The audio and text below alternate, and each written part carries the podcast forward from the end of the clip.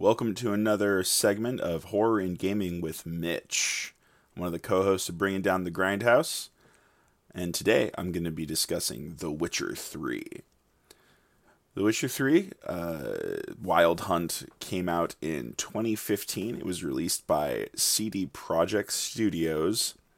And this is a really big game. Uh, as you may know, I'm a huge RPG nut and love things that are fantasy. And I have played parts of the first two games, but this seems to be one of the more popular in the series for sure. And I'm going to be doing this segment in a couple parts because it's so big. And this one will cover what I have encountered in my personal playthrough and realizing how big this game is, how big the world is, and whatnot. I would that's why I'm doing it in parts. So I would like to cover basically this would cover from my entrance in the beginning of White Orchard, doing all of the White Orchard stuff, which is a map that you uh, encounter, and then also doing the Velen, the big Velen quest lines and such. So I will cover some of the monsters, a little bit of the plot, and what's going on at the moment. And, under, and I may miss some things, so you hardcore Witcher fans out there, forgive me. Um, so I uh, my uh, fo- the story itself follows Geralt of Riveria, of, of Riveria, I believe is how you pronounce it, and he is basically tracking down a student of his named Ciri. And what basically goes on is he is trying to track down this this woman essentially because there is a group of they look they seem like these like sky demon creatures uh, warriors if you will called the wild hunt that are searching for her for some reason which hasn't been made evident to me as of yet. And if you don't know what a witcher is a witcher is essentially a monster hunter. It's a person who has gone through like mutagen changes. They've like uh, basically have had their their bodies changed so that they're able to fight these monsters. And these monsters include a whole group of, of different sort of things that sort of creatures like ghouls, werewolves, wraiths, tons of different horror monsters, and I'll go over a few of them. And uh, the plot so far for me is I uh, went into White Orchard ran around doing uh, some of the quests in there. And uh, the first quest of White Orchard is basically you looking for info on where Ciri is. You ask the local lord, who recently uh, was part of the winning side of a battle and took over this area. And he has a problem with a griffin that's there.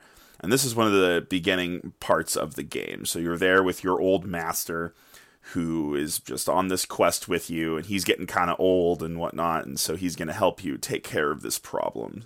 Um, one of the cool things about The Witcher is that uh, Geralt sort of plays like a monster detective a lot of the time. So what you'll do is you'll happen upon evidence, you'll use your Witcher senses, which allow you to see tracks or details, and then it'll go into a dialogue screen where he really deeply analyzes what's going on. He de- analyzes bodies, the track marks where they lead, items on the ground, what it could mean. And it's really a very immersive experience because he's tracking down this griffin. And then he comes to find out that the townspeople tried to attack it and killed its mate, leading this griffin into a basically a angry rage that led to it slaughtering many, many of their townspeople and doing attacks in their caravans and whatnot. And it's it's really it, it was a very uh, very good intro to the game and whatnot. And some of the other monsters that I encountered were the ghouls, which are these like necrophage like creatures and after you kill a few of them, you can harvest their remains to make oils that make fighting them a little bit easier. Uh, the Witcher is armed with a uh, a, a, steel sword and a silver sword. And the steel sword is used for killing humans when you encounter human like enemies, and then the silver sword is used for slaying monsters. It is your monster slaying sword. And usually he'll apply some sort of oil to them, as I previously stated.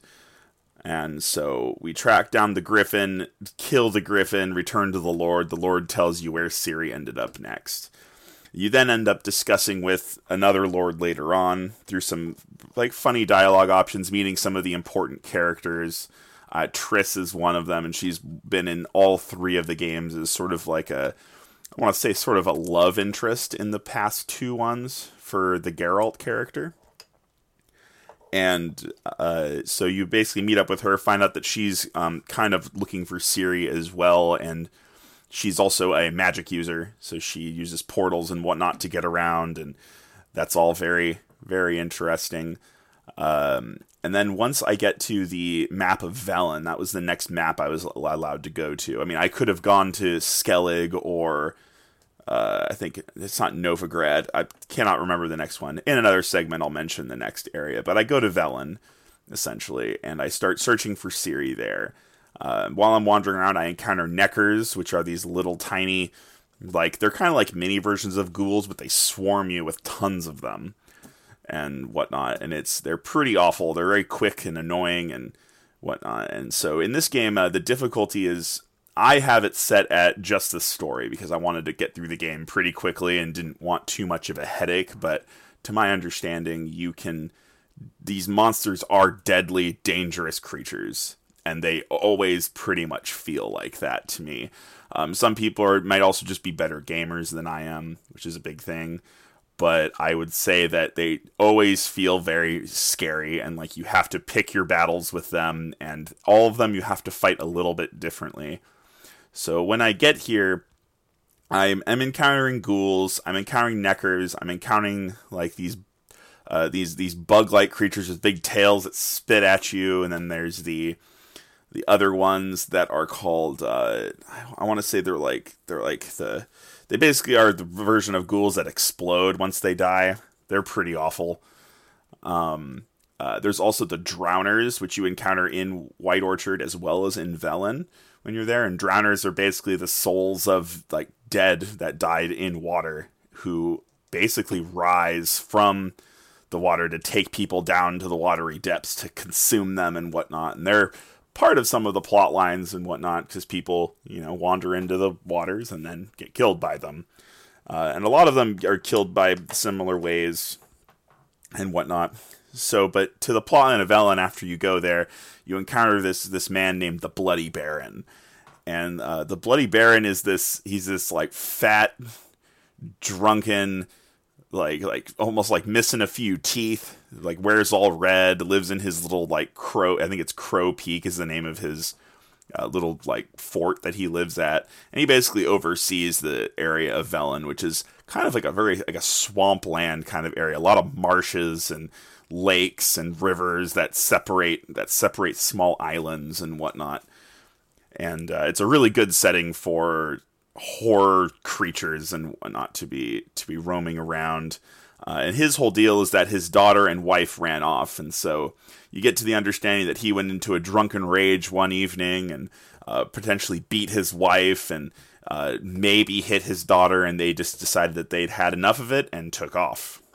So you go to track them down. You track down the daughter. She's basically joined the group of witch hunters who are like anti necro uh, magic folk who don't really do not approve of some of the quote unquote old ways that some people find where they su- they don't support you summoning spirits or anything like that. They're very much like a religious order in a way, and they like follow the eternal fire.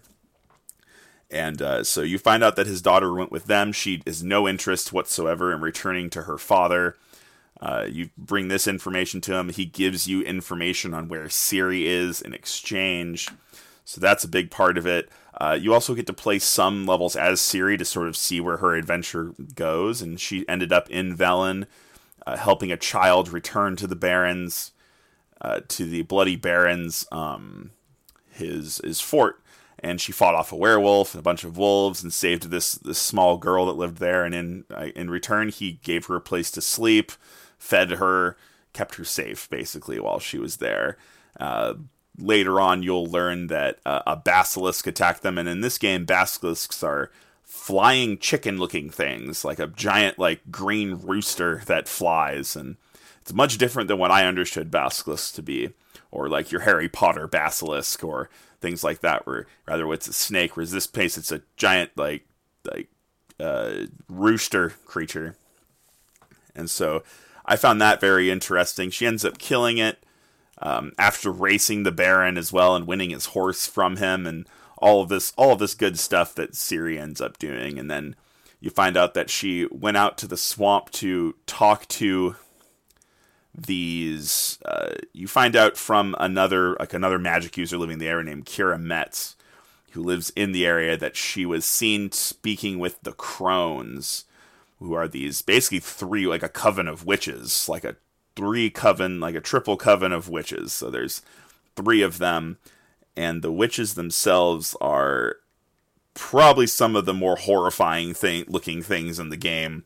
They are pretty awful um, in, in the game and whatnot. Uh, I they use dolls and this uh, the things that you would expect them to use and whatnot. Um, and their names are uh, Brewess, Weavess, and Whispess in this game. And uh, I don't really remember which one is which, but there's like one who's like missing both of her eyes.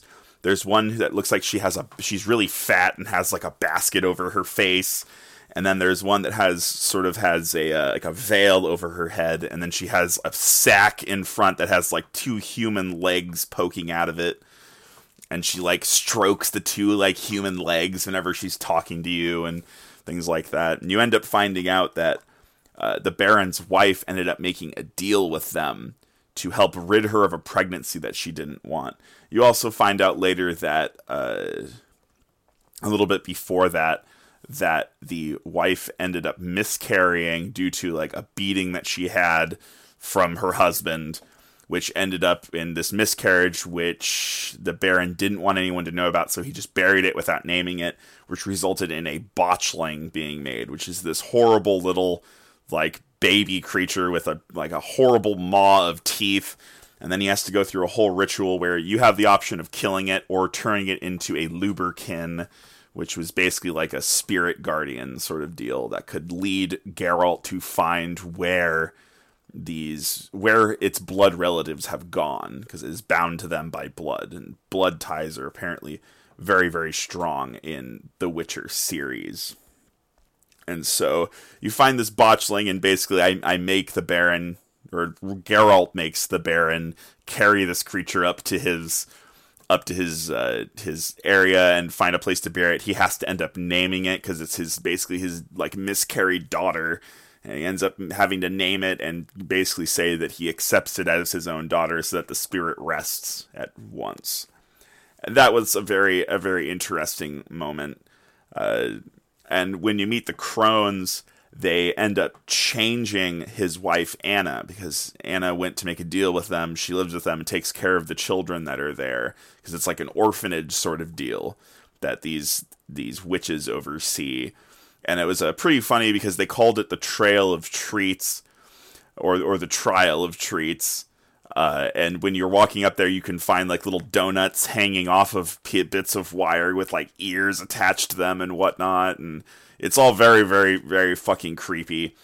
Uh, and then you get there and talk to this crazy lady. You don't even know who she is at first, and then it comes to find out that it is actually Anna, the Baron's wife, who left, and she was believed dead, but she is there. Uh, after some time of you reporting this to the Baron, um, you find out that they have cursed Anna as her servant. After, after you do some you do some uh, uh, quests for them essentially where you have to you know release this spirit or destroy this spirit. I ended up releasing it not knowing what would happen and it was pretty awful. Like i really regret my choice now because i did not see the true evil lurking within this tree that i had to go to.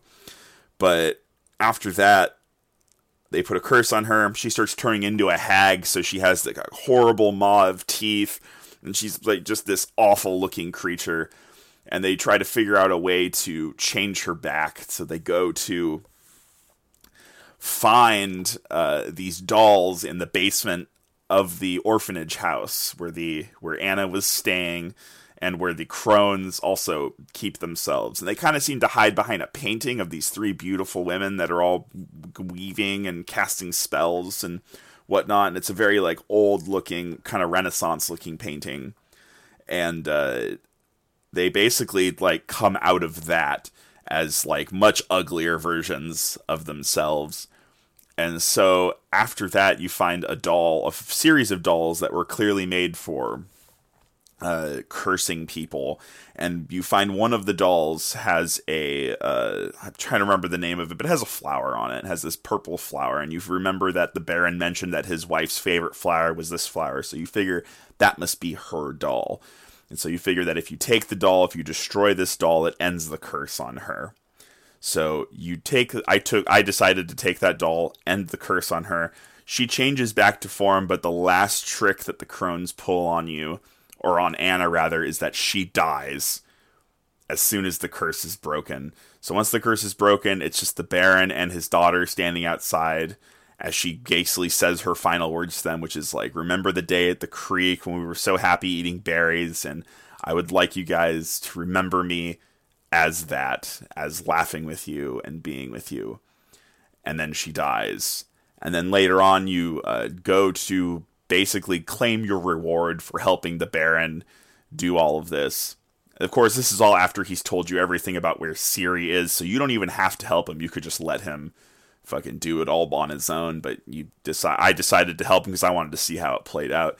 And then at the end, the Baron ends up hanging himself and it's really just like the saddest thing ever because there's he's really like the character himself really shows a lot of remorse for all the evil that he's done in his drunken ways. He even gets sober at one point during the storyline and then eventually he but he succumbs to his own depression and ends up hanging himself in a tree because his daughter won't speak to him. His wife just died. He basically has nothing left to live for and one of the big things is if you walk up to kind of like I guess loot his body, the one thing you find is the doll that he asks you to return to his daughter, and he's just holding on to that. And it was a really, really sad moment. Um, but I guess at the same time, you're also like, well, he kind of deserved it. But it's this whole, it's this whole drama where, where his wife was basically banging some guy on the side the whole time, and then he was basically being really angry about it, but because it lasted so long, and then it was basically like both parties in this marriage basically shitting on each other and just being very toxic and whatnot. And so it's it's really just a an interesting look into a, a toxic relationship, I guess, if you will, if you want to look at it any deeper than that. But so far, it's really good. Uh, I had to encounter another monster that I'll mention, which I did a whole. Uh, there was a quest to go find a werewolf, and the werewolf was had another lover, and he basically the lover knew that she wouldn't accept him, so she lured his true love out into the forest, knowing that he would slaughter her in his bestial rage. And then you end up finding his lair and learning all of this, and then have the option of letting the werewolf just kill her or killing the werewolf. I, of course, am playing good guy Geralt, so I just kill the werewolf instead of letting him kill her. Another one of them, uh, the hardest fight I've encountered so far, I would say, would be the Foglet. And laugh at me if you will, true gamers, but the Foglet was just a huge pain in the ass. He hits really hard. He like phases into the fog and phases back out of it again without even letting you know and it's it's just really like it's a really tense battle but i eventually got through it you know it just took a little bit of rethinking how you fight the monsters and that's one of the great things about this game is that you have to take every monster differently. They all have different weaknesses different spells that work better on their your like your like witcher abilities and the witcher signs i think is what they're what they're called and they all work differently on some of these monsters and some are more powerful against them than others and that is the and then well rather after that i find out that uh, Ciri went to Skellig, and so my next part of my quest now is taking a boat to Skellig to find out where Ciri went. So that will be the next the next portion, and then I'll do a part two, and I'll discuss what I encounter in that section of the video. Thank you so much for listening. This has been a segment. I'm Mitch. Have a good night.